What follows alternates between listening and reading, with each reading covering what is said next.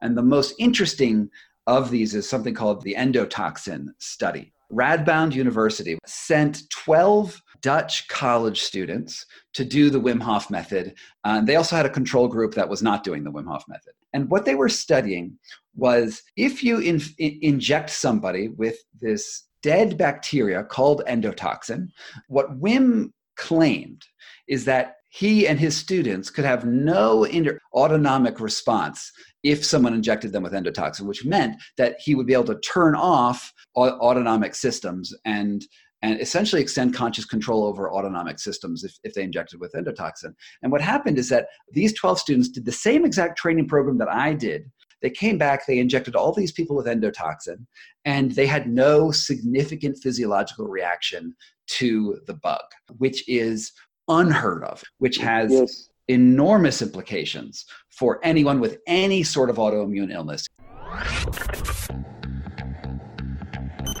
We stand today.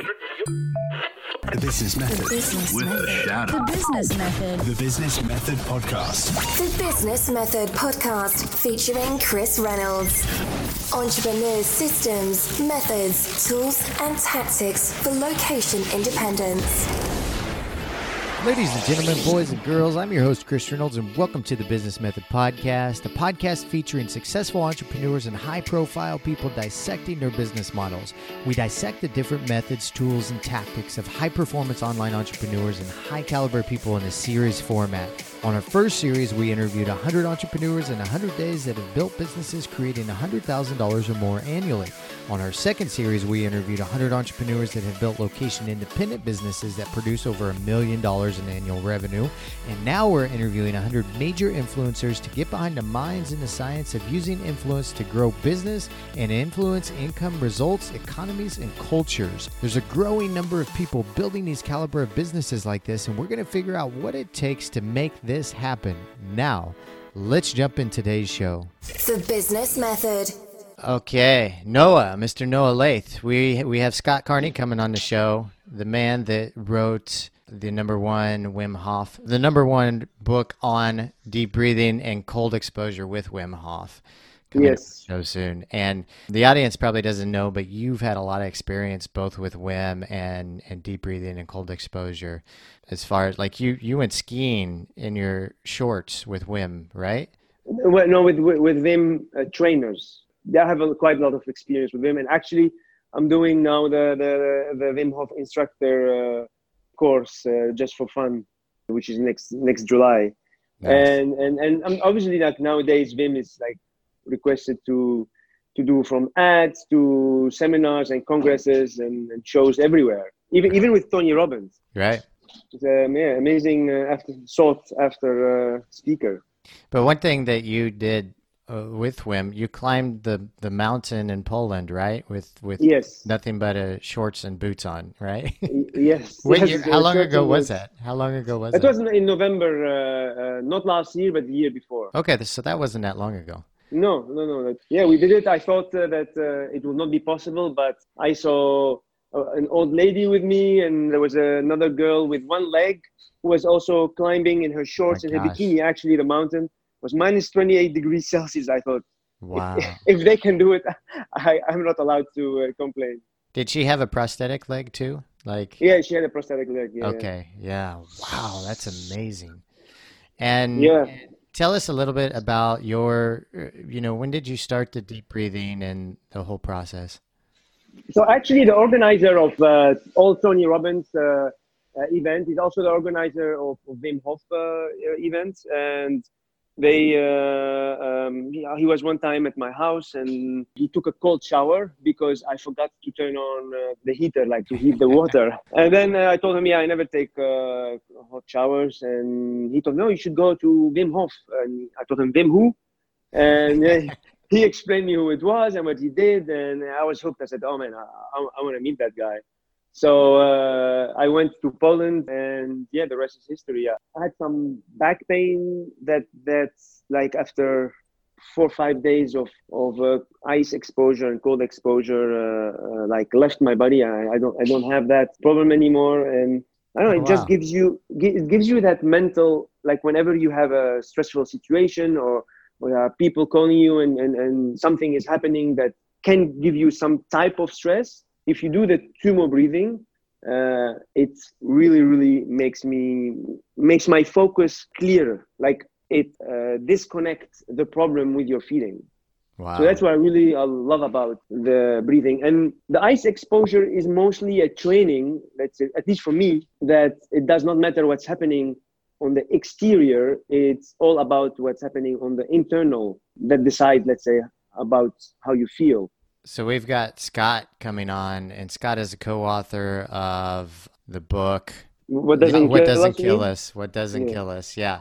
And he co-authored this with wim. Now you know this you're the one that got me into the deep breathing and and because you would talk about wim and and the, the ice baths.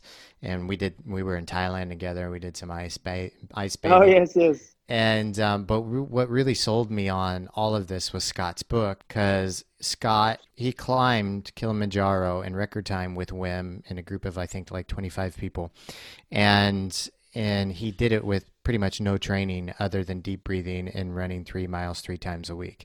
And I know I had a friend at the time that was also training for Kilimanjaro, and he was training for months to do Kilimanjaro, you know, so his body could acclimatize going up to that high of elevation. Um, Yes. They would spend three or four days while Scott and Wim did it, I think, in around 24 or 26 or 28 hours or something like that. And, and Scott, if you look, you know, you see Scott, he's just a regular guy.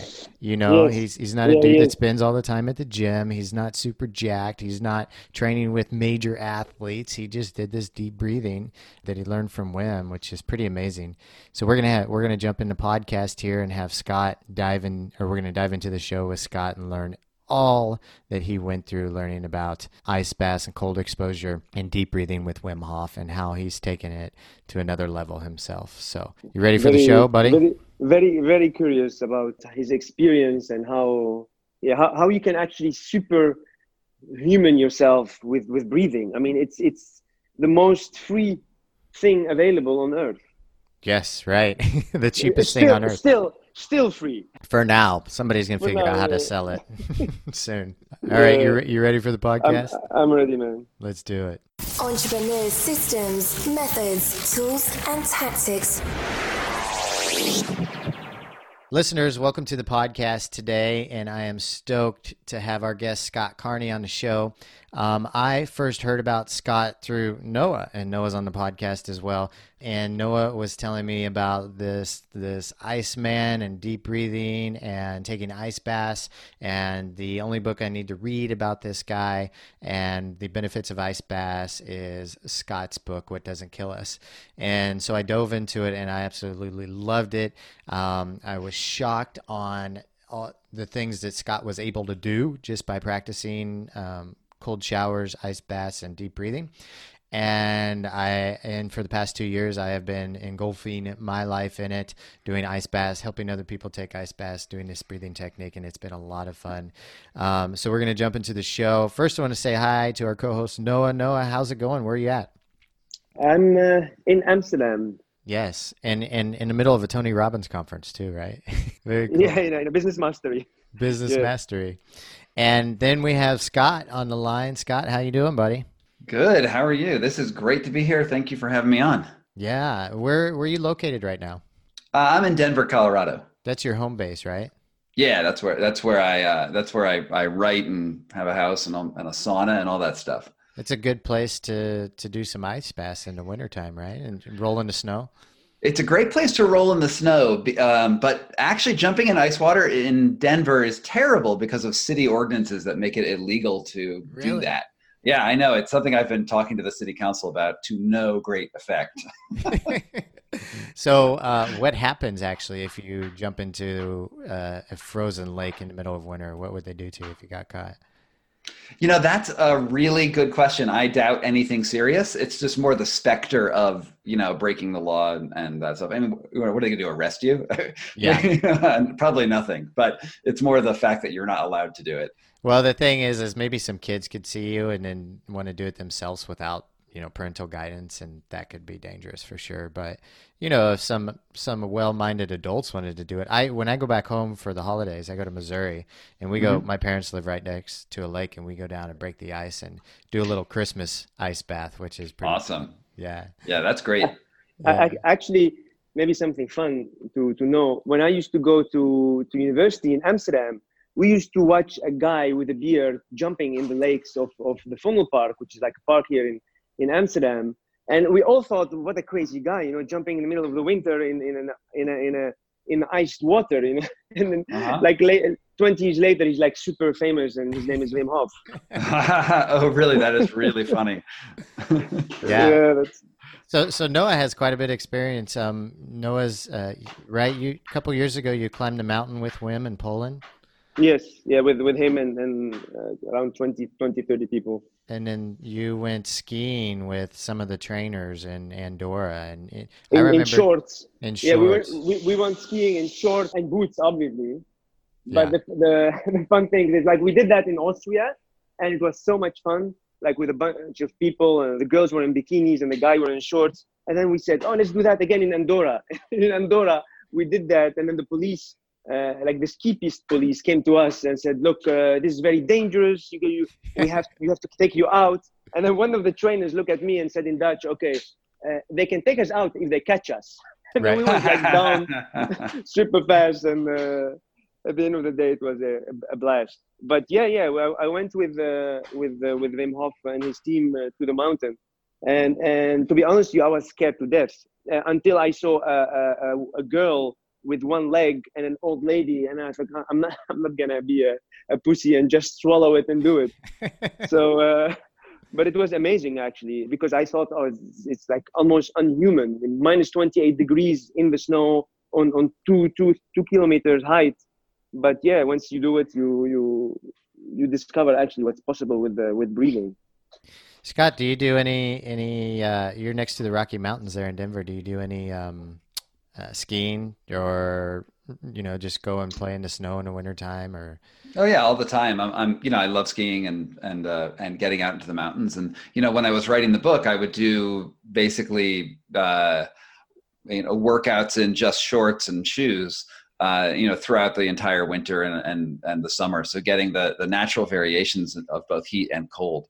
Uh, and it's a powerful experience. You know uh, like noah was mentioning you know when you first are about to go outside into the you know the you know negative 10 degrees or negative 20 degrees or whatever it is outside uh, your first feeling is this is going to be terrible and i hate life. Um, and and then then you go outside and it's it's like a little nippy um, for the first you know few minutes. Uh, and then uh, it it that that feeling of you know anxiety sort of fades away and you realize that your body is developed to do this uh, these sort of challenges and it's not a big deal at all. Right. Well we want to get to know you scott because um, uh, what i know of you pre uh, the book with wim uh, you wrote another book about a guy that meditated in i think it was uh, arizona until he mm-hmm. died right? Right and uh, so you have an interesting story because you, what you were doing is exposing these char- char- charlatans and gurus who would just mm-hmm. say they could do all these amazing things, and and uh, which is awesome because you know I'd like to talk about that because that there's there's mm-hmm. quite a few people that that say they have superpowers, and then um, when it really when they get exposed, then it's you know they're just full of it, right? Right. So, so tell us, like, how did you get this start into journalism, being an author, and, and going down that path? So, you know, as an investigative journalist, I've ha- I have a pretty long career that involves looking at organized crime, uh, looking at uh, war zone reporting, um, tech journalism. You know, just a, a pretty broad variety of of things. Uh, and then, you know, I got into but I got into this this question of like false gurus um, because of an experience I had about Mm, at this point about 12 years ago 13 years ago uh, when i was i was leading this abroad program for american college students throughout north india um, at, i had just finished a graduate program in anthropology and i was sort of you know finding my way in the world by leading these abroad programs and I, I, was on this program called From Brahma to Buddha. So these are two, you know, deities in, in South Asia, mm-hmm. uh, Hindu and Hindu and, and Buddhist, uh, where we went to all the holy sites uh, throughout North India.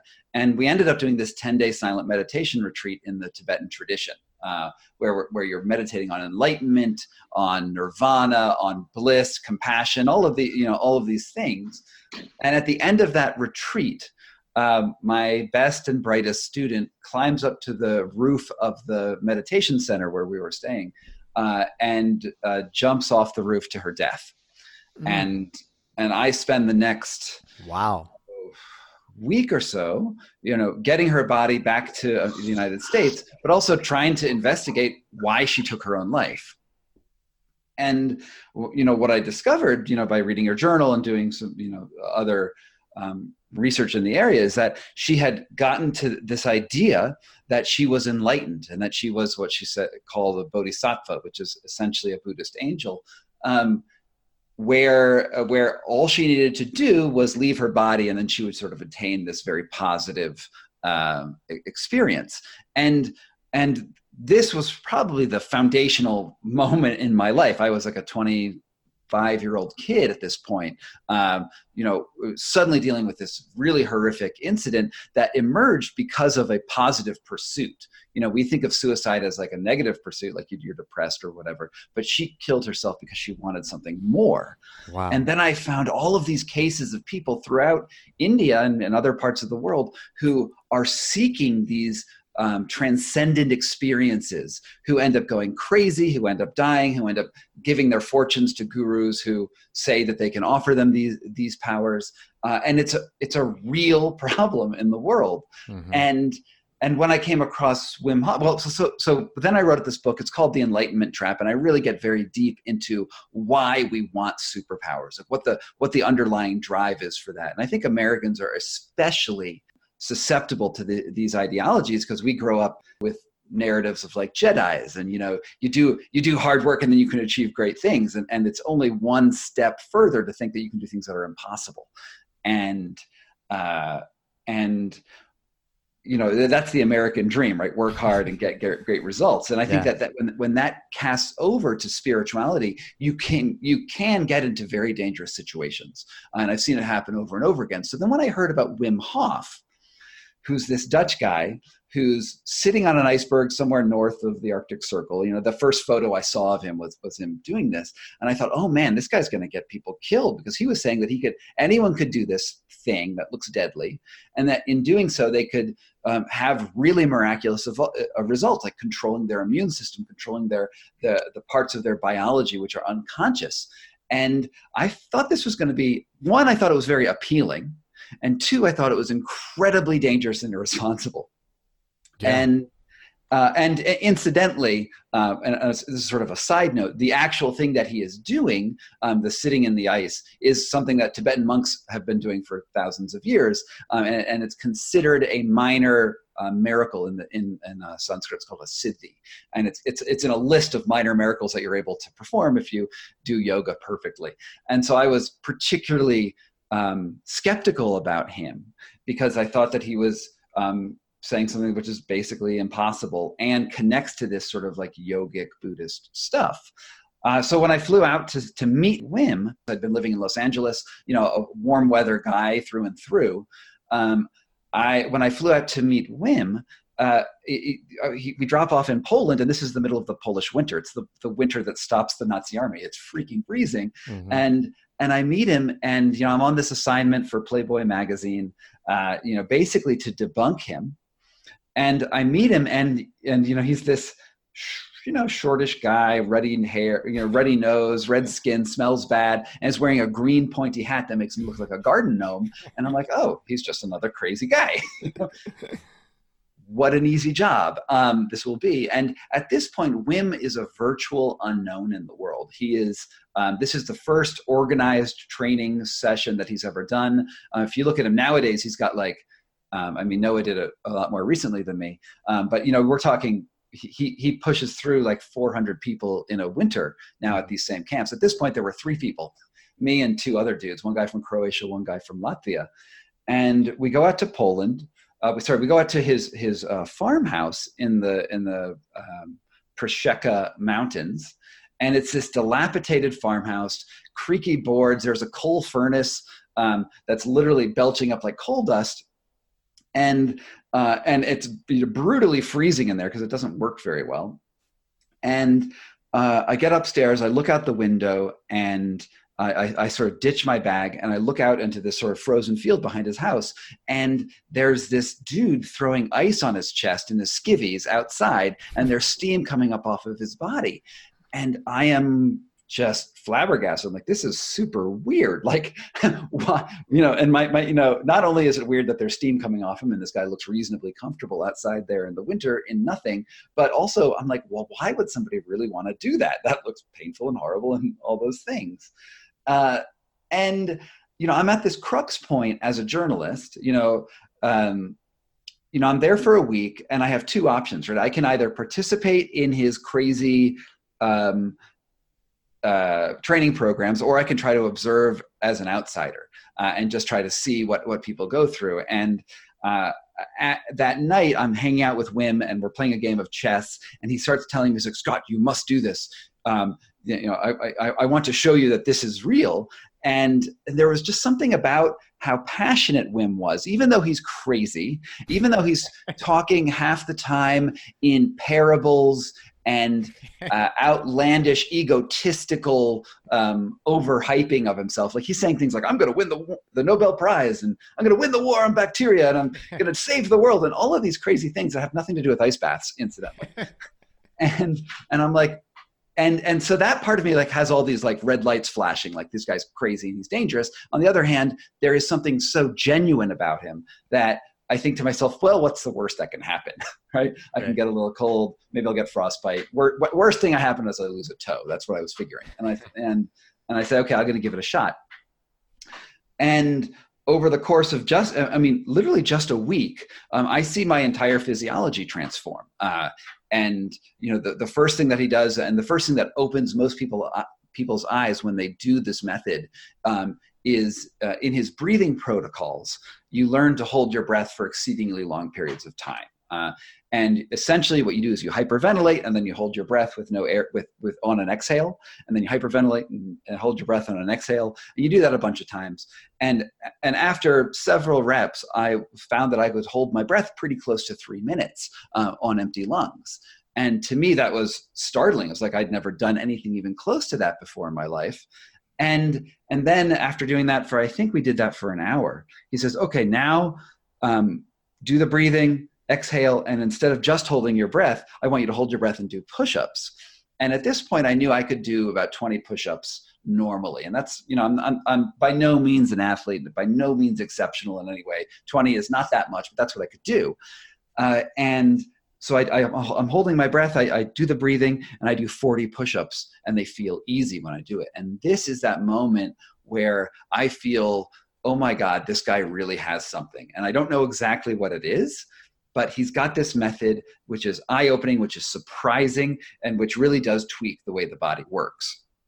Um, and the next thing you do is you go stand out in the snow, and that's really at the at the heart of it. What Wim Hof method is it's breathing, um, standing in cold uh, areas, and then there's a, a, little bit of mindset that goes with it as well.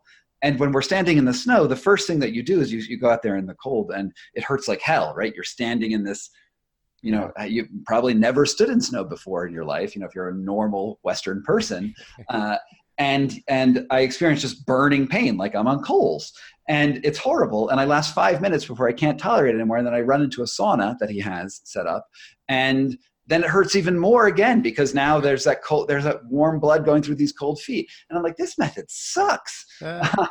and you know and wim just sort of just looks at me he's like yep that is what happens. Uh, you know but don't worry tomorrow will be better. And uh, surprisingly over the next few days you know we do, we're doing essentially the same thing. It's breathing in the mornings and there's some cold exposure breathing in the mornings and cold exposure. Uh, but the next day instead of lasting um, five minutes, I last 10 minutes. And the day after that, I last like a half hour.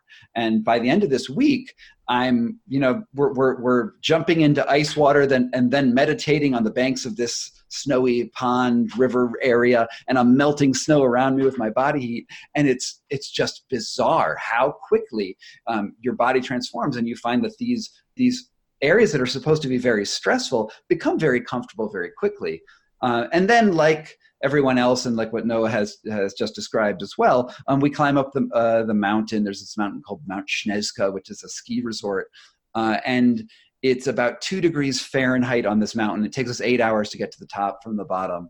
And I'm basically hot the entire time until I get to the top of the mountain. Wow. And uh, and it's just not something that I'd ever thought that my body could do before or had the um, ability to do or even desire to do, if you want to be totally honest. And um, and then you know you're, you're you're pushing yourself into this this entirely new territory.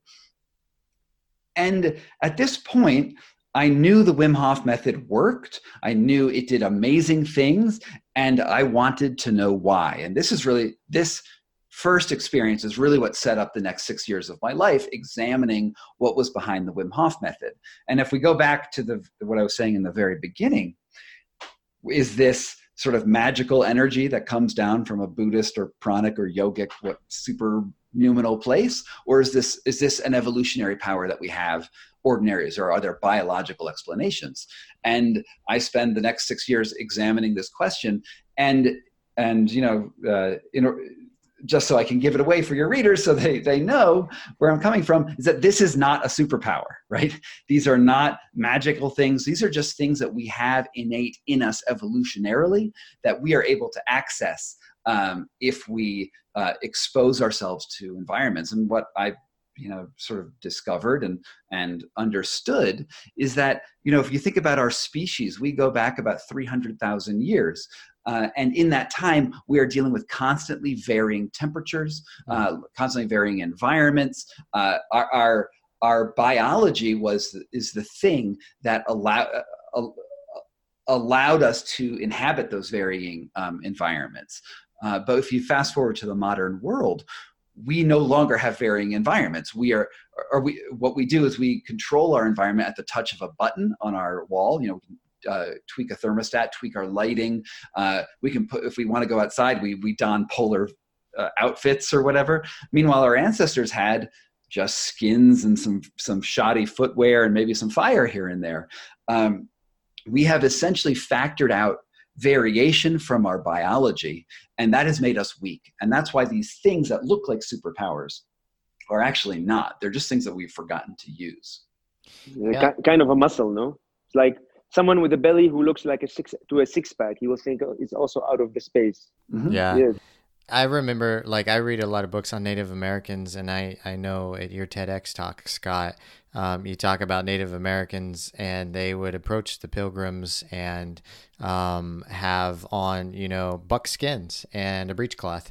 And the pilgrims, of course, are you know have a bunch of clothes on because it's freezing cold outside. But but it was typical for for Native Americans to go hunting in the middle of dead winter when it's freezing cold with very little uh, clothes on, but they were just used to it. They would take baths in the ice rivers, you know, and, and their bodies would adjust. They would actually put their children out. The Algonquin Indians, so that's this group that you're you're talking about, but the, the ones that the Pilgrims first met. Mm-hmm. They would actually put their children in the snow, you know, their infants in the snow for five or ten minutes every snowy day, and then bring them back into their warm houses. Pilgrims met them, the, the first time, the pilgrims were like astounded by their resilience, and the and the Algonquin were like, whatever, wusses, uh, you know. yeah, the, the, Russians also do it actually. Every when, circumpolar uh, group in the world, yeah. For for just born babies, they, they they put them in ice water for a couple of seconds. Wow, I didn't know that. That's impressive. To, um, to boost their immune system or something. And, and Scott, did you did you had also like I remember when when I did like stop my breathing and had to hold my breath. Like mm-hmm. after two minutes or, or, or, three minutes, I thought, well, I, maybe I should start breathing, or I might damage my brain or something. Did you have right. that too? Oh yeah, I mean, there's there's there's several times when I've been into a place where I've um, pushed it really really far, and you can actually get to a to a place with the Wim Hof breathing um, where you actually turn off the breath reflex entirely. Uh, you know, at first, you know, you hyperventilate, you hold your breath, and you you take a breath when it you know you you reach that stress point that you get that sort of gasping reflex. Um, but if you do the Wim Hof method long enough, uh, and I and I don't mean long enough as in terms of training, but I actually just mean you do it for like an hour straight or something like that. Uh, you can get to a point where you actually break your gasp reflex temporarily, uh, and and it, you can just feel comfortable until you gently pass out uh, of asphyxiation and then wake up a little bit later. Uh, not necessarily the best technique to do. So there's there's certain things in the Wim Hof method that you really want to be able want to watch uh, and to be sure that you're not pushing it too far because like any technique. Um, you know there are limits to it and sometimes you don't even notice those limits are coming up can that be dangerous i mean what could happen if somebody pushes himself too much doing the breathing we don't know uh, is the is the short answer, and the long answer is is uh, we really don't know. Um, you know, there there have there have been no there have been no cases that I am aware of of people having strokes or cardiac arrest from the Wim Hof breathing, which does not mean it's impossible. It's just I'm not aware of those those dangers. Um, what we think happens is what we've seen happen is that if you push it too far, and we're just talking the breathing in a laying down position uh, on the floor, because obviously if you're standing, you might pass out and hit your head or something like that. Um, but if you're doing it properly, uh, you you if you if you skip your gasp reflex, eventually your brain will just shut off and you'll just pass out. And then you'll you'll and when you pass out, uh, a different set of circuitry comes in, and then you'll take a breath automatically. Um, you won't have control over that; it will just occur. Um, and so when you're in a normal safe location everything that we have seen uh, has been yeah everyone's been fine however i will say that that um, several people have died doing the wim hof method by mixing this with uh, some sort of amateur uh, uh rendition of freediving so yes. in that case you'll do this hyperventilation even in bath. There was even one guy who died in the bath yeah mm-hmm. anytime you do it with water it's super dangerous uh, actually uh, and uh, which is unfortunate because sometimes when you look at the Wim Hof um, sort of like image, he's often in water because obviously it's also about immersing yourself in in ice water. And sometimes he's swimming underwater holding his breath. So there is this impression that you're supposed to mix the two. Uh, and the truth is you absolutely should never go underwater while holding your breath doing the Wim Hof breathing. Because what happens is you get to the, you you can trick your gasp reflex so that you don't know when you're getting to that point where you have to take a breath. And then the people will automatically gasp underwater and have what they call shallow water blackout. And as, I'm aware we have we're talking about five people who died doing that with the Wim Hof method. Scott, can you give us, uh, or just give the listeners a, a, brief explanation of the the regular cycle of breathing, like the 30, 30 breaths three times and how if they want to practice it at home how it goes sure uh, and you know you can look on youtube or you know there's a million places to, to look on, on how to do that if you are currently driving a car do not do this because you're going to crash what you do is is so you lie down um, in a comfortable place on a yoga mat. I do it in my bed every morning. You know, before I'm even out of bed, this is when I do it. Um, I do it with my wife, and and you you close your eyes and you just start breathing rapidly. And there's a lot of different breathing patterns that Wim has taught over the years, but basically, deep controlled belly breaths is the way to go. And it's about this pace.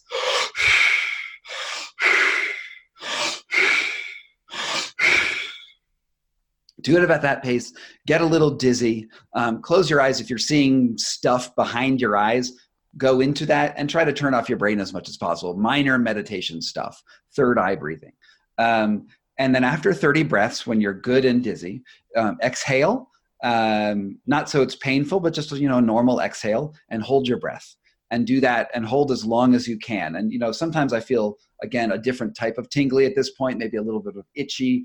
Um, and, you know, you feel this sort of like energy running through your body. And then at the end of that breath hold, and the first time, at the first breath hold, I usually say aim for about a minute. Uh, then you take a, a, a, a, very shallow inhale, just a, it's a, basically a recovery breath. Hold that for about 10 seconds and then repeat the process entirely. So then you go right back into hyperventilation, hyperventilate for another, uh, you know, minute or so, 30 breaths, 40 breaths. Uh, exhale, hold your breath, and then repeat a third time. And, and your breath holds should typically increase uh, over the breath holds. So in general, for me, it's a one minute a two minute and then a three minute breath hold. Uh, and then at the end of that, uh, you do one more round of breathing and then you do push ups while holding your breath. And and that is the essentially the cycle that uh, that I do every morning. And I throw in some other things. I do like a headstand and stuff like that um, uh, at the end of it. But that's essentially all you need to do as at the very very basic level of the Wim Hof method. Um, the the and then after that, when you're taking a shower later in the day, uh, you turn the shower after washing yourself in hot, you turn it all the way to cold, and then you sit under that cold shower. And it's very, very important that you relax in this environment. And so when the cold is on you, instead of doing what you naturally want to do, which is clench every muscle in your body and just say, I can make it through this and sort of grit your way through the cold, what you do is you relax and say, it's going to be all right. And I'm going to try to feel comfortable in this water. And when you do that, um, you are basically mastering um, your autonomic nervous system's natural reaction to clench, and you're going from a sympathetic state, which is your fight or flight state, uh, into a parasympathetic state in the presence of a stress. Uh, and uh, you know that is really interesting and really life changing. Can you tell the listeners directly what what the benefits and the purpose are of both those? So the breathing separately from the ice bath or the cold shower. Well, what you're trying to do in both of them is gain control over your autonomic nervous system. So your nervous system has has essentially two parts. There's the stuff that you can do consciously, and the stuff that um, happens automatically. So consciously breathing, um, moving your eyes around, moving your muscles. That's all that's conscious part of your nervous system. The autonomic nervous system, which is the other side, the unconscious nervous system, that's like your heart beating, your digestion, um, the the the the pulsing of your veins, um, uh, the excretion of adrenaline and norepinephrine and these sorts of things. This is um, your autonomic nervous system. But we do have a few things that are shared between those two systems. Uh, and for instance, breathing is one of the big ones, where if you, you know, if you stop thinking about breathing, uh, you will continue to breathe. But at any moment, you can go ratchet control over that. Now, with the Wim Hof method, what we're trying to do is put more of your systems under that shared control state. Uh, where you can now control, for instance, adrenal release. So that that that experience you have when you're running from a tiger, uh, or you know looking at a great height or whatever it is that, that makes you really amps you up you can gain a certain measure of control over that firing or not firing uh, and and by expressing this control in your biology, you actually gain control of the way you feel stress in the world, the way you, um, you feel comfortable in varied environments. You actually gain control of some of the the underlying um, physiological processes that kickstart autoimmune illnesses such as Crohn's disease or rheumatoid arthritis. You actually gain control of the things that initiate those in your body that you don't have control over. And that's really what the, the aim of, of the Wim Hof method is. It's trying to delve deeper and expand your control of your own physiology. So, and Scott, like, imagine I have a certain disease. If imagine I'm a listener and I have arthritis, or um, like, how, how is it a possibility to heal these diseases, or they will just re, re, is it only relieving the pain, or? Mm-hmm. So that it's it's one of those questions where we have to hedge a little bit outside of what has been able to be studied by you know large scale randomized controlled uh, clinical trial. So if you want to cure cancer, cure arthritis, cure lupus, or cure whatever, um, there's a lot more claims made uh, from the Wim Hof method side than there is hardcore scientific data to back up each and every one of those claims. Um, what I can say, however, is having met many, many, many people who do the Wim Hof method, uh, is that uh, I have seen people who's, who, whose lived experience is that they had Parkinson's and now their Parkinson's is way more manageable. I've seen people who've had rheumatoid arthritis where their, their joints were, were blown up to grapes and plum size that are now totally manageable. I've seen, I, I, I know people who have had lupus who have had those things reversed and Crohn's disease who've had those things reversed. Um, but we don't have you know no one's going to going to invest a billion dollars for a, a, large scale clinical trial to really study all these effects so we're we are in one of these limbo spaces where the wim hof method will likely always be on the fringes uh, because that gold standard, I mean, you can't make a billion dollars off of ice baths, no matter how hard you try. You cannot make No, a billion dollars yeah. off of breathing. It's free. It's it's essentially free. Um, but I will say that there is some very astounding science that is out there that makes us which gives good evidence that that Wim Hof method is accessing uh, certain command and control structures that we did not think that were able to access um, before the Wim Hof method, you know, was was studied. And the most interesting of these is something called the uh, um, the endotoxin study.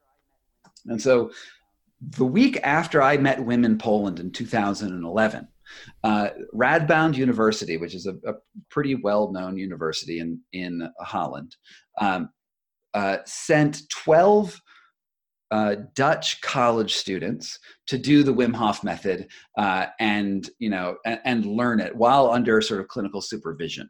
Uh, they also had a control group that was not doing the Wim Hof method, and what they were studying was if you in, in- inject somebody with this dead bacteria called endotoxin. Um, in a normal, a normal healthy individual who's do, doing none of this stuff, you inject endotoxin to them, and then their immune system will fire rapidly. It will give you a fever, will give you chills, will give you achy bones. It will feel like you have the flu until your body realizes that the toxin is not actually toxic, and then it says, "Okay, it's fine," and it turns off the alarm bells, and you go back to normal.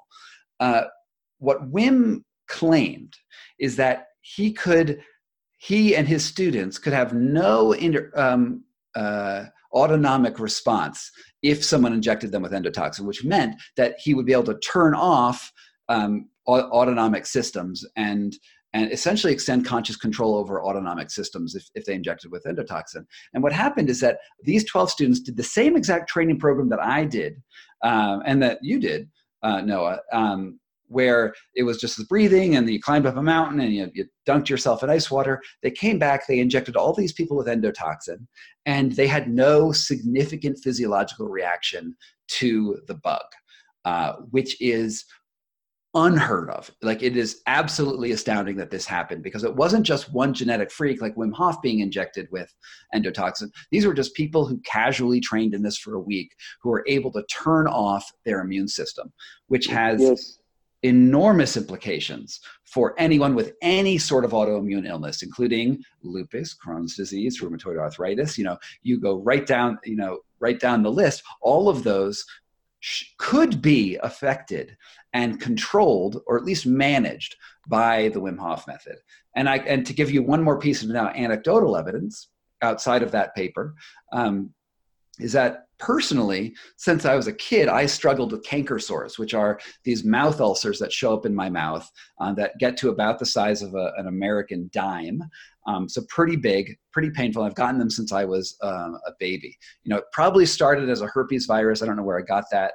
Um, and then, you know, it, it would just, I'd have these every two weeks, I'd have this really large mouth ulcer, which would make it hard to speak, hard to talk, hard to move, um, that sort of thing after doing the Wim Hof method, I have gotten one mouth ulcer since I started doing this method. Wow. Um, and I would get them every two. I was thinking of myself as like a wimp, uh, like a canker sore survivor. You know, I mean, you know, I had like, like it was really pa- painful. I mean, it's not obviously nearly as bad as Crohn's disease or any of these other illnesses, but for me, I know for sure that the Wim Hof method has stopped that. Um, and if I feel one starting in my mouth, um, I do the Wim Hof method and it never really appears. So it's been amazing. Wow, amazing. So mm-hmm. so actually that happens also to me with with a with a chronic type of back pain and and I did it and within 5 days and I've tried to get it away for 2 years and then mm-hmm. within 5 days like it it went and it never came back. And as and only in periods of long sitting you know then I start feeling it again and then I just do the breathing and some extra mm-hmm. ice bath and indeed goes away. Yes. But Scott, I, my question to you like is, and, and I have that question for many people. Uh, they told me, look, Wim Hof have 28 or 29 uh, world records, Guinness World Records. Do you think it's possible if someone trains himself consistently for a longer period of time to be able to to break one of these records, or is Wim Hof like he developed it in such a way that he benefit from it, obviously in, in a very in very Mhm. uh, good way, but is it copyable to that level of uh, pro, like of, of, proficiency? Yeah, well, Wim has I think twenty. Is it twenty nine Guinness Book World Records? It, it's some yeah, pretty large number, and some of them are quite impressive, which is getting pretty high on Mount Everest without a you know in in almost no clothes, uh, and um, doing pretty long swims underwater, and and and running a a marathon in the Sahara. There are three really big ones, but there's also a lot of his records which are pretty boring, like getting the most, the, the biggest number of people to walk on an ice rink um, without shoes on. I mean, yeah, okay, great, yeah, you can. That's no problem. Just get more people.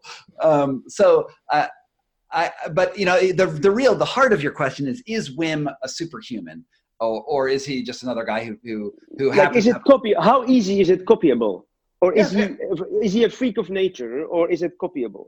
No i think he's a freak but i don't think he's a freak of nature. I, I think that wim um, the, the things that he's done has been very impressive. I find him a, a, like a really inspiring and wonderful person but i do not think he's out of the ordinary. And i think it's a very very bad idea to put him as a person up on a pedestal and say look it is my guru. It is my perfect person and and and he is the the the model for which I will model my life. No, that's totally bullshit. Um, Wim Hof is a is a is a madman and a prophet at the same time, and and I think that lots of people do more interesting athletic things than Wim all the time.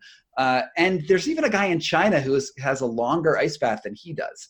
Um, who's not very who's not talked about very much but there's a chinese wim hof who's out there does the same basic stuff.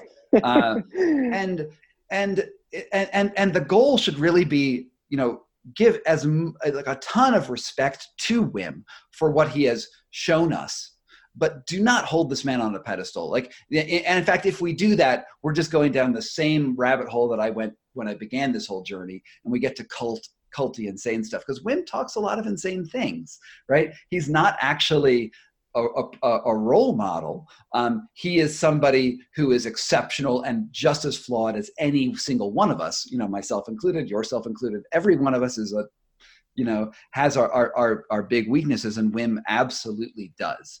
Uh, and what, but what, what I think he has done is, is, and it took someone who was sort of crazy in the first place to open up this um, knowledge base for us. And I think we should be really grateful for that. But then we should learn the Wim Hof method, and then we should take it in our own direction.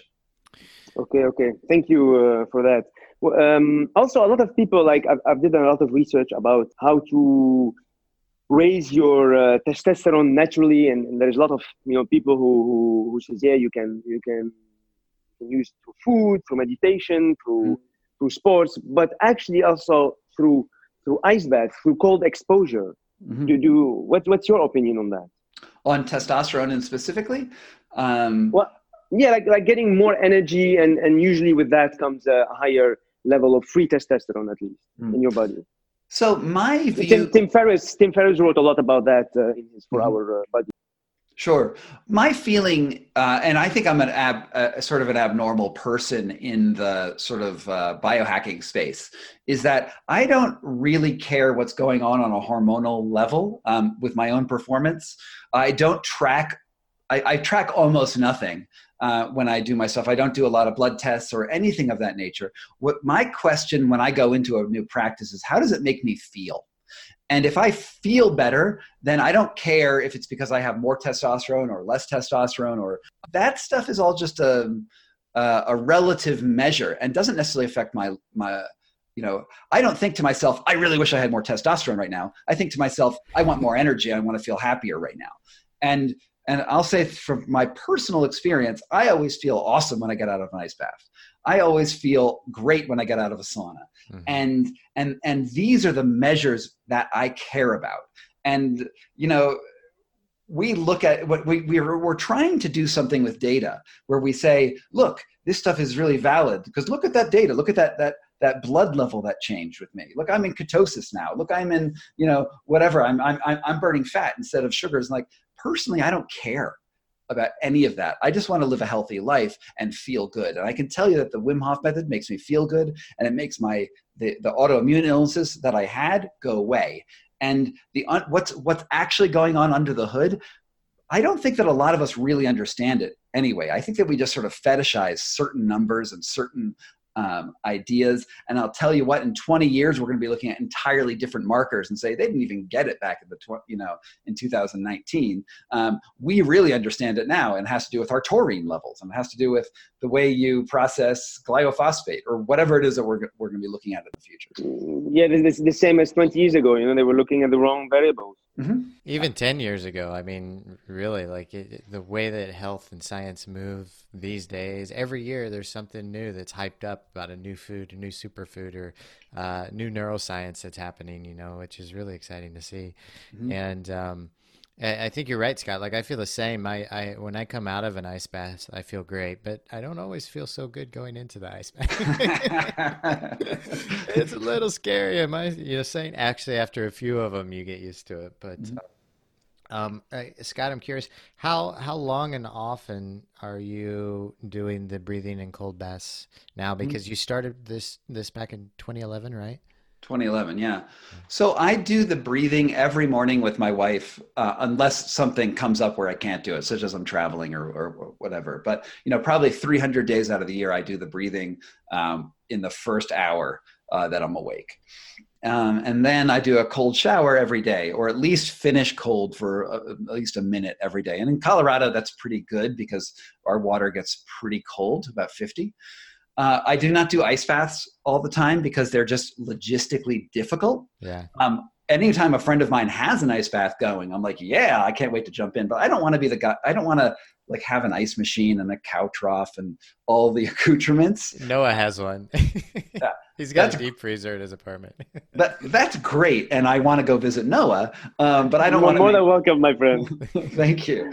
Uh, but I don't want to do it myself. Um, I, I I feel like you know, really the heart of the Wim Hof method, uh, part of what I learned of the Wim Hof method is not that it's about cold. It's not about ice water. What it's really about is getting in touch with the environment and yeah. getting in touch with your mind and your reactions to stress. And so I think ice is a really great teacher, but it's not the only teacher at all. You can also look at heat. You can look at fear. You can look at um, sensory deprivation. You can you can look at anything which triggers an autonomic response in your body, and then accentuate uh, or reverse the your reactions to that environmental stress. And this is the concept that I talked about called the wedge in the book and i'm actually working on a sequel to to what doesn't kill us right now called the wedge which will be out oh, in the future sometime oh, good oh good but so the idea is is that you know it's about your mental relationship to your nerve impulses that come in. And and with wim hof he gives you ice water and then you have a normal reaction to ice water which is clenching up and resisting the ice water. And then what you're supposed to do in the Wim Hof method is relax and let the ice water into you and you realize that it's not so bad. And you're teaching your you're not only your brain on this on an intellectual level, you're teaching your nervous system uh, that it's not so bad. You're teaching the very low parts of your brain that it's not so bad.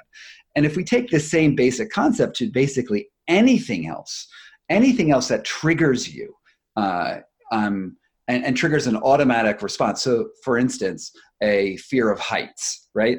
A fear of, a fear of heights is like you look down and you you you you just lose all strength. But if you expose yourself to heights more and more, you realize that it's not the height that's dangerous, and that you can actually, you know, um, that that spike of adrenaline that you get in there, you can actually suppress it and say, actually, it's okay, and then you can work up to doing you know crazy things like jumping out of an airplane or whatever. Um, and and when you do these exposure therapies, uh, you actually gain control over autonomic processes, and you expand your abilities to interact in many many different environments. So the next book.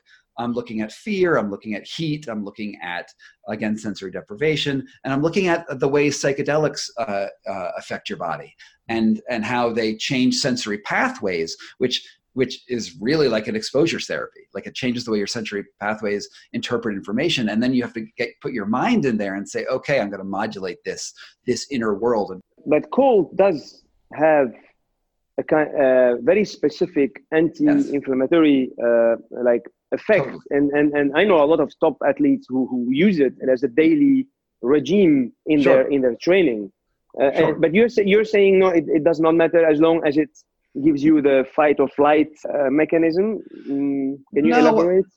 I think what I'm saying here is that all of the environmental inputs out there train your your mind's ability to take control of unconscious processes and every single stress that you put on it trains different parts of your body so cold you're right trains anti-inflammatory stuff it does it does a lot uh, uh, it, it, increases metabolism it it it yes. sends the stimulus to your body to build a tissue in your body called brown fat brown adipose tissue so that's all great that's all there but it's if you just do cold baths and you you live in an environment of just cold baths um, you become adapted really well to cold but that may not be to other things right? You may not be able to for instance deal with heat too well. You may not be able for instance deal with other things. The real key is is variability in environments and exposing yourself to a wide variety of stimuli that make you in general more robust um, so cold specifically has lots of advantages, but so too does fear.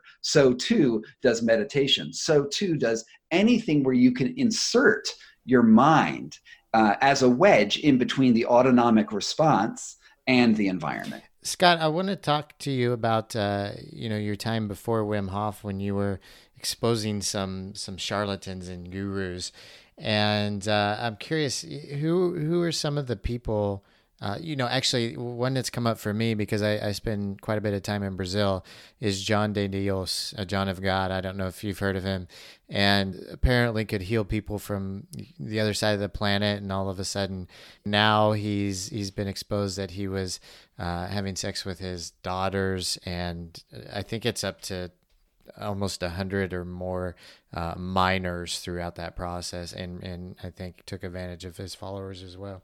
And, and that's the thing we want to avoid because you know uh, we want people like Wim that are sincere, that are really finding the science behind it. Um, but things that are scary are people like John of God that do crap like that, and then it you know then it all goes out the window. Who are who are some of the? Tell us about the experience of some of the people that you exposed or found out or wrote about in in your earlier days. Well, there's tons of them. Um, the the book was specifically about a man named Michael Roach, um, who was a who still is a popular Tibetan Buddhist guru, um, who is a white guy who basically donned some Tibetan robes and studied with Tibetan mon- you know Tibetans in Tibet Actually, I think he studied in, in India with them. Uh, and then he uh, came back to America, said he was enlightened, and got a huge flock of people. And what, what he essentially did was mix Tibetan Buddhism and the Tibetan um, tantric meditation techniques, and he mixed it with the Christian gospel of prosperity. So the gospel of prosperity is if God loves you, he's going to make you rich. Your wealth is a sign of how favored by God you are. Uh, and you mix that with a little Tibetan Buddhism, and uh, and which is like you can get superpowers if you meditate real hard. Um, he has this philosophy, which is a total bastardization of everything, um, uh, which is that you know if you just if you manifest it in the world, it will come true. And and if you just meditate harder, you know it will become true, and then you can do anything you want. So he, like John of God, like um, many many Sadhguru, like uh, Jonestown. I mean, there were sex uh, allegations, and there were all these these uh, issues with them. And and here, and and there's a, there's a, a couple really interesting things to think about with these people. One, and I think this is, should be a rule. Um, uh, that that we all take to heart is that if you meet somebody who is enlightened, if you meet somebody who says that they know, know God in some way, uh, I think you should say invariably they are insane. Uh, it doesn't matter who they are. Is that if they say that they're getting uh, undisputed truth and they have like the the hook into into the ultimate knowledge. These people are by definition crazy and probably do not have a connection to that that that being or or or that knowledge or whatever it is. Because once you get to that point where you think that everything you do is right you and you become infallible what happens is you get very stuck in your ways and you're not open to um, criticism or, or, other ideas. And we can also know, uh, we can empirically verify that if you get eight people who are enlightened in a room, they do not agree on fucking anything. so true. there is no ultimate truth. And if you think about enlightenment, and this is when I write about uh, the enlightenment in my book, The Enlightenment Trap, when uh, when we think about enlightenment in the Indic traditions, in the Indian traditions, uh, you could think of it as a stop point, as when you attain enlightenment, or it is something you're trying to achieve, that you're trying to get enlightened. And really, all of the rishis who are important um, are the ones who are trying to get enlightened. Enlightenment is a process which you will never complete. And if you completed it, there's the that's when you go insane. Or that's when maybe you become a god and you you vanish into to an ether. And and i'm very skeptical of anyone who thinks that they're enlightened because what happens is they become very isolated. They they and they you know invariably in america whenever you meet somebody who says they're enlightened they're fucking all their students. Um, you know it is just what uh, what occurs because you you you suddenly realize that you're the only thing that matters to you is your id and your your lesser drives. And then you create a um, a belief system for other people to rationalize how you're doing this. And you see it over and over and over again. So, this is the bad part of that. On the other side, and here's the more complex thing, is that oftentimes these people who get to that position uh, often do have very useful knowledge, right? Oftentimes they had a genuine feeling at some point in their life of of uh, a transcendent experience or a technique that changed them, and they earnestly followed it for a, a part of their life, and they were seekers. Uh, and when they were seekers, they can actually get impart to other people um, useful knowledge that can improve other people's lives. Like you could be in a cult, which a terrible cult, right? And and you could the, the people who are learning from you at first usually get better right? At yeah. first they're given structure. You know the first time you meditate you know in the first weeks that you're meditating you have this rapid increase in happiness and productivity and um, and self-centeredness. Your anxiety goes down. Um, and then it starts to tail off. You know you reach this you, you first go on this exponential curve and then it sort of levels off. And then they promise you you'll get to that uh, exponential again right? The the leveling off is is, is, only for now, but I'll give you some secret knowledge that will put you on that exponential thing again. The, the truth is, none of these groups have that second boost for you. Uh, that second boost, there is no real secret knowledge out there that really alters your life forever. Um, and I think with people with the Wim Hof method, especially at first, you have this huge boost that puts you in a place where you learn so much about your body, you can do so much more. And then there will be a leveling off where uh, you will be at a healthier place. You have a great maintenance routine. It goes from like enlightening your eyes, being like, oh my God, this is amazing, to being like, okay, this is pretty cool. And I can keep doing this. And then you can now continue your search into another tradition and learn some more things that ex- help expand you outwards versus going super deep into the Wim Hof method and going who knows where. Yeah, that's, it's really good you put it like that and explain it because uh, most people don't. They find their thing or their high they, they get from whatever, their new guru or their new group, and then they think that's it. We found it all. And then they, they go and prophesize to other friends and family, and their friends and family like, you're crazy, da da da da da. Um, right? And it happens so often, even if it's just like a personal development group or this sort of thing. Um, but it's like life is a continually a continual learning process. And once you find a new great thing, practice it for a while, and then go find another great thing. You know, make that part of mate general maintenance on on your life, and then go find another great thing.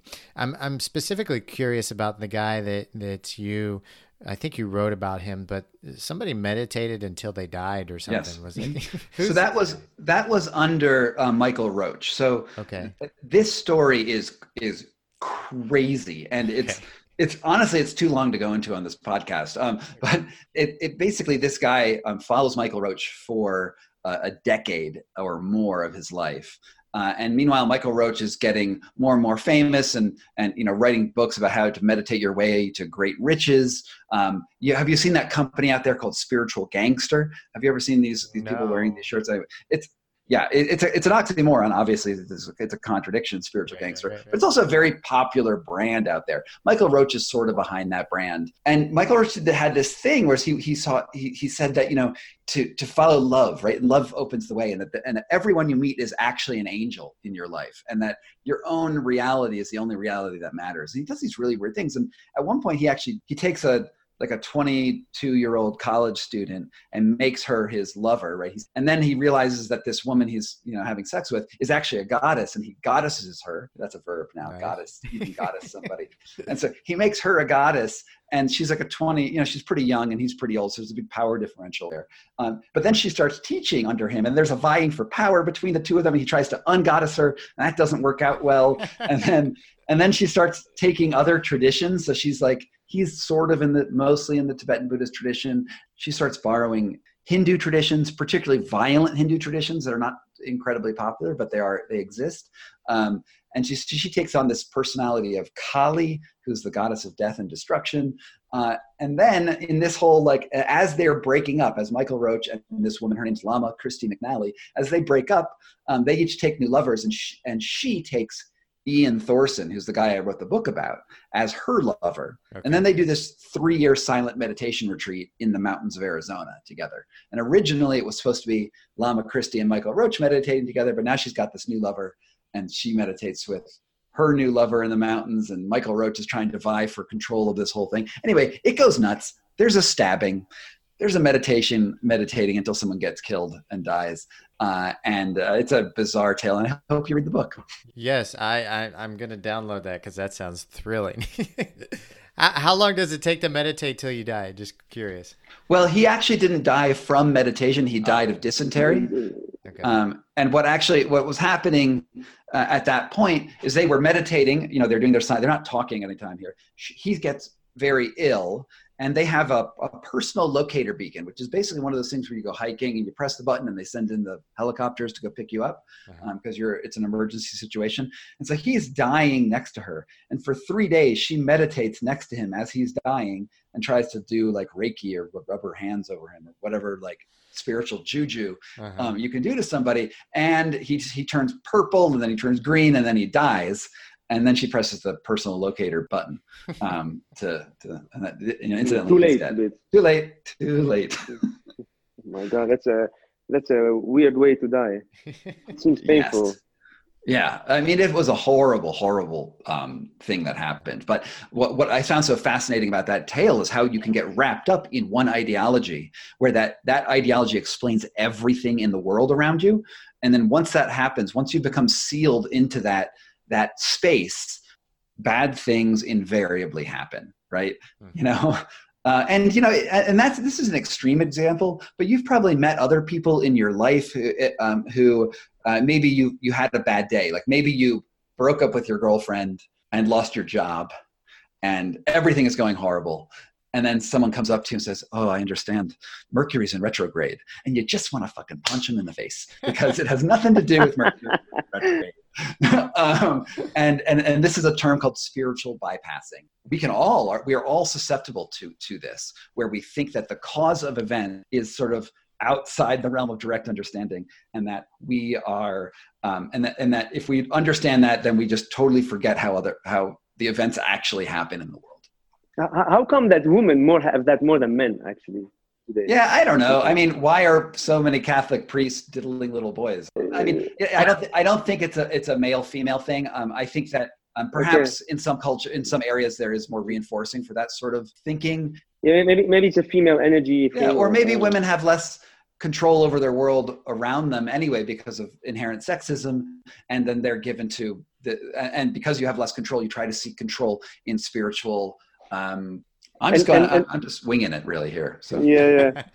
and, and that's what I loved actually about the Wim Hof group is that a lot of people there are uh, go-getters, entrepreneurs, uh, Mhm. people who want to maximize maximize let's say their life. Um, Right. When I tell that to some of my friends that they never went to a Wim Hof session, Mhm. uh, they tell me, "Oh my God, another thing to add to my daily routine. Right. I don't know where I'm gonna get the time." Right. What what's what's your what's your opinion on that? Like like to if, if a listener is now listening and think, okay, yeah, this, this sounds awesome, but I don't know if I'm gonna have the time to do it. What do you Uh, think of that? I'm going to paraphrase the Dalai Lama on this one, um, where the, the Dalai Lama was asked essentially the same question, which is, you know, dear Dalai Lama, uh, why I, I don't have time to meditate um, 15 minutes a day. You know, well, how am I supposed to do this? And to which he responded, to anyone who cannot meditate 15 minutes a day, I really recommend that they meditate an hour a day. but, um, uh, but I think that, uh, but, but, I mean, in some ways that's a little facetious. Uh, I think that people need to, to pick and choose what works for them. And if, if they have a, if they have an issue that they're trying to, to deal with, right, in their life, and if there's something causing them pain, discomfort, um, something that is not working, they have to make choices about how they want to allocate their time. And, and the Wim Hof method, I think anyone can benefit from it if they want to take it as a tool in their toolbox. But it is not the only method out there that might make them feel better and might make them do things. And, and we always have to make choices about what is best for us. I think it is one potential path that um, people should absolutely explore absolutely try it out um, but if it doesn't become a thing that you want to incorporate every day into your life for any number of reasons you don't have to you're a free person do what you want but it's it's an option that's out there um, but i think you can get a lot of you know people find uh, you know, I, I, I have great respect for yoga. I don't do yoga on a daily basis, right? I don't go through my, my diff- different asanas, you know, uh, and I would never tell someone to drop their yoga practice and only do my thing. I think that's silly. Um, I think I would, I would just suggest to them, here's a cool thing that you can do, and maybe you can get something useful out of it. And, and yourself, like personally, how do you apply the Wim Hof methods to get things done? at this point in my life, um, it's more of a mindset. Like I do the Wim Hof method every morning because I think it makes me feel good. I take my cold showers because it makes me feel good and and I think it, it it creates sort of a warm glow that sort of affects everything I do in the day. But I wouldn't say that it's the it's the key to my success and performance. I think that is from every other uh, impulse that I have in life as well. And and I think the goal is to live as full a life as possible and to pack as many cool experiences into it as you can, and and and not get too wrapped up in just one thing. And I think the Wim Hof method is really really great. Um, but uh, but it's not the, it's not the whole it's not the whole you know whole pie. It's it's it's a one very cool piece of uh, of pie. Do you ever notice, Scott? Like I notice if I don't meditate for a few days, or if I don't uh, exercise for a couple days, I'll start to become a little bit more irritable or cranky yes. or stressed out. Mm-hmm. Um, do you notice that with yourself when practicing the the Hof method? Are you uh, you like, oh, I've got to I've got to do my breathing. I've, i am more yeah. stressed today. Well, I think that you really put your finger on something which is hugely important and much bigger than just just that, which is okay. being mindful about your current state, mm-hmm. right? Saying, look, I don't feel so good right now. In the past, this thing has made me feel better. I will go back and do that thing. And this is actually the heart of mindfulness is that if you can take a step back and say, um, I am actually not feeling great right now or i just snapped at that person why did i do that? Because on another day i wouldn't have snapped at that person. Um, that's amazing. Like that shows a certain level of cultivating inner reflectivism inner you know in, in, inner insight and then you could apply a solution to to um, not to that particular problem. You're not applying it to being um, uh, irritable in the moment you're applying it to a general sense of irritability. And th- that's true mindfulness. That's a really wonderful thing. And i think the wim hof method is an intervention to help you um, a state. But what you're actually talking about is noticing where you are right now and saying there's a problem and look i can do use a solution to fix it. And i think that's amazing. That's where we should all try to get to. Um, and you know another way to think about this and this is sort of like why I don't um, drink very much anymore. Is like I've noticed that two days after I, I have like two or three glasses of wine, um, two days later I'll usually be in a foul mood. It's not the hangover, right? But it's the two days later I'm like I'm just the days sort of are crummy. And after watching that over the course of you know being an adult, I'm like, oh look, two days ago I had you know red wine, and that makes me feel crappy now. And then if I don't drink any alcohol, I actually feel pretty good all the time. So I'm going to drop the alcohol. And and and and it's it's you know a person who's not mindful will think, oh, that that person's a dick, or oh, um, you know, uh, I'm you know just really angry today, and they're not going to to step back and look at the context uh, where they are. And and I think that's what you're saying is really good. Is like you look at the context, be mindful, and try to apply uh, some solution to it. So one thing I got to ask you about that um, absolutely sold me on the book uh, when you climbed Kilimanjaro with Wim, um, and you basically didn't do any training other than the breathing on a daily basis and running three miles three times a week. And I've, I've run ran three miles three times a week for years. Um, and during that time, I had a friend that was also training for Kilimanjaro who had been training for months and was trying to get uh, get get used to different elevations and and acclimatizing his body to get ready for the for the hike. And he was going to do it over three to four days and getting all this winter climbing, you know, hiking equipment. And you basically said, "Hey, Wim, can I join you?" And Wim's like, "Yeah, let's go." And didn't train at all, and you were the second one up the mountain in world record time with Wim. And what was that experience like? Because um, you're a regular guy, lives in Denver. You know, you're a journalist, an author. Uh, you're not a superhuman. You're not a guy that's at the gym every single day, um, pumping iron and, and doing. You know, this was the first big. Uh, was this the first big mountain that you had, had climbed into? Uh, like, yeah, this was the this was the first sort of continental like name brand mountain. I'd done okay. uh, you know fourteen thousand peaks and, and stuff like that before, um, but uh, it was you know it was amazing. I also think i had a, a, little bit of a chip on my shoulder when i went into it. I was like of course i can do it. I've been breathing a lot you know? Um, yeah. and, uh, and and and it was a magical experience because it was you know the mountain challenges you in a way where you're in that environment. And actually my my of, of course i could do it sort of falters at some point where i'm like oh i'm not sure. This is actually a very hard challenge you know it, it's it's it's quite fascinating to, to pay attention to the environment and pay attention to your body realize all these stresses around you and say and and and relax into them to relax into that that stress of going up there and and also realizing that I can do the Wim Hof method to acclimate to oxygen deprivation. So if you took an, a pulse oximeter, which tells you how much blood oxygen is in your body, mm-hmm. um, I, I, I basically breathed the Wim Hof method breathing the entire way up the mountain from the bottom to the top. So with uh, as the oxygen got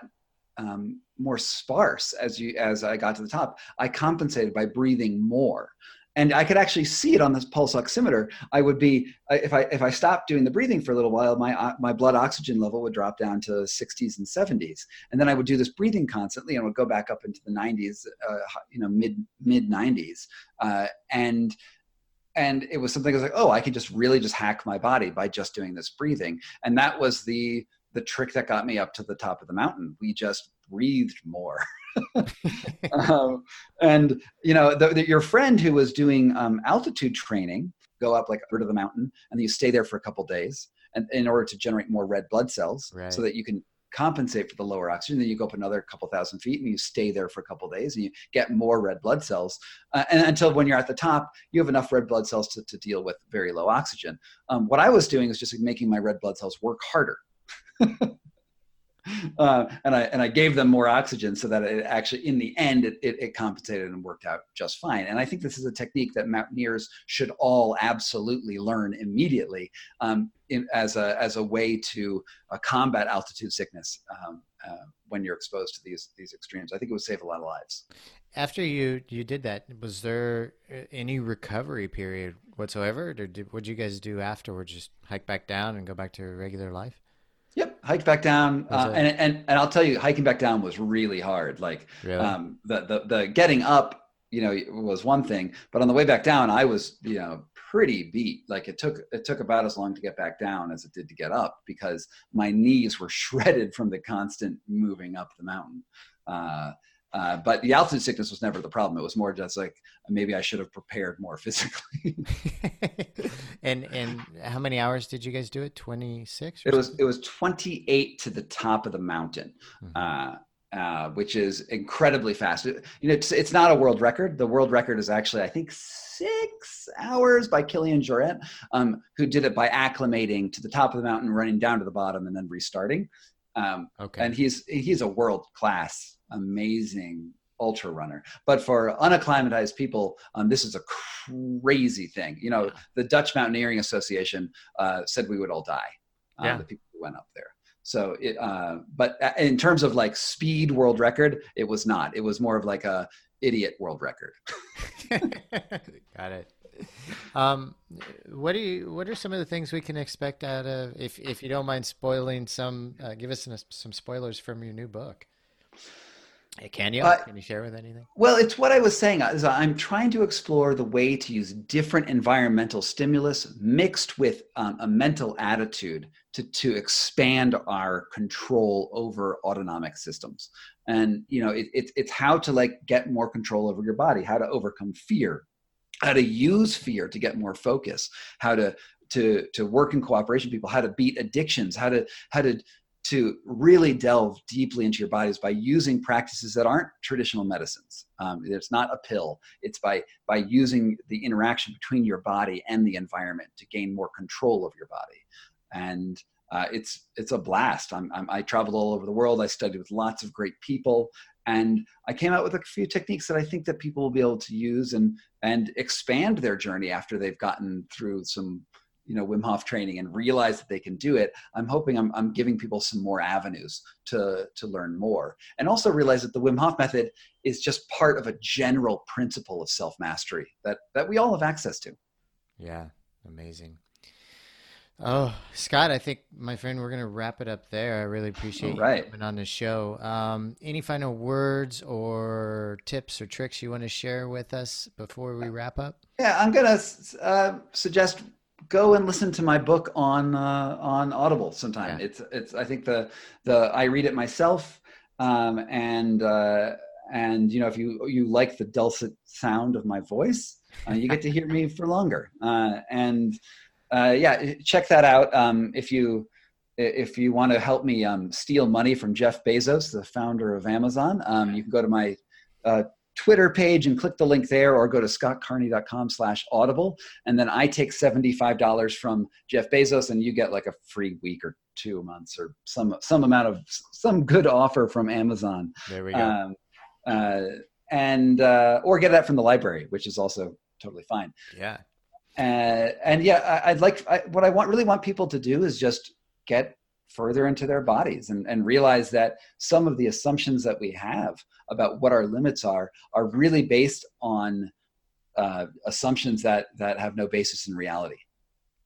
Amazing and I can second that book. I read it um, in 2018 for the first time, and I was just reviewing the notes before the show here, Scott, and I was like, "Oh my god, I got to read this thing again." It was so good. Nice. Um, yeah, so it was well written and adventurous and fun, and so if you're into things like Wim Hof and climbing mountains and doing these uh, tapping into your body and internal experiences, like it's a really, really great book. Um, yeah. So again, thank you so much for coming on the show, my friend. Thank you for sharing all of your wisdom and experience with us. We really appreciate it. Thank you, Scott. Great. Thanks for having me on. Appreciate it. Listeners, we're going to wrap up there. Thank you guys for tuning in once again, and we'll see you on the next episode. Goodbye, everybody. Hey, listeners, thanks for joining us once again. We wanted to remind you about our high performance productivity coaching and our five, six, seven, and eight figure private masterminds. These are all designed for entrepreneurs by entrepreneurs to help you scale rapidly and grow. Check out all the details at thebusinessmethod.com. That's thebusinessmethod.com. And we'll see you all on the next episode.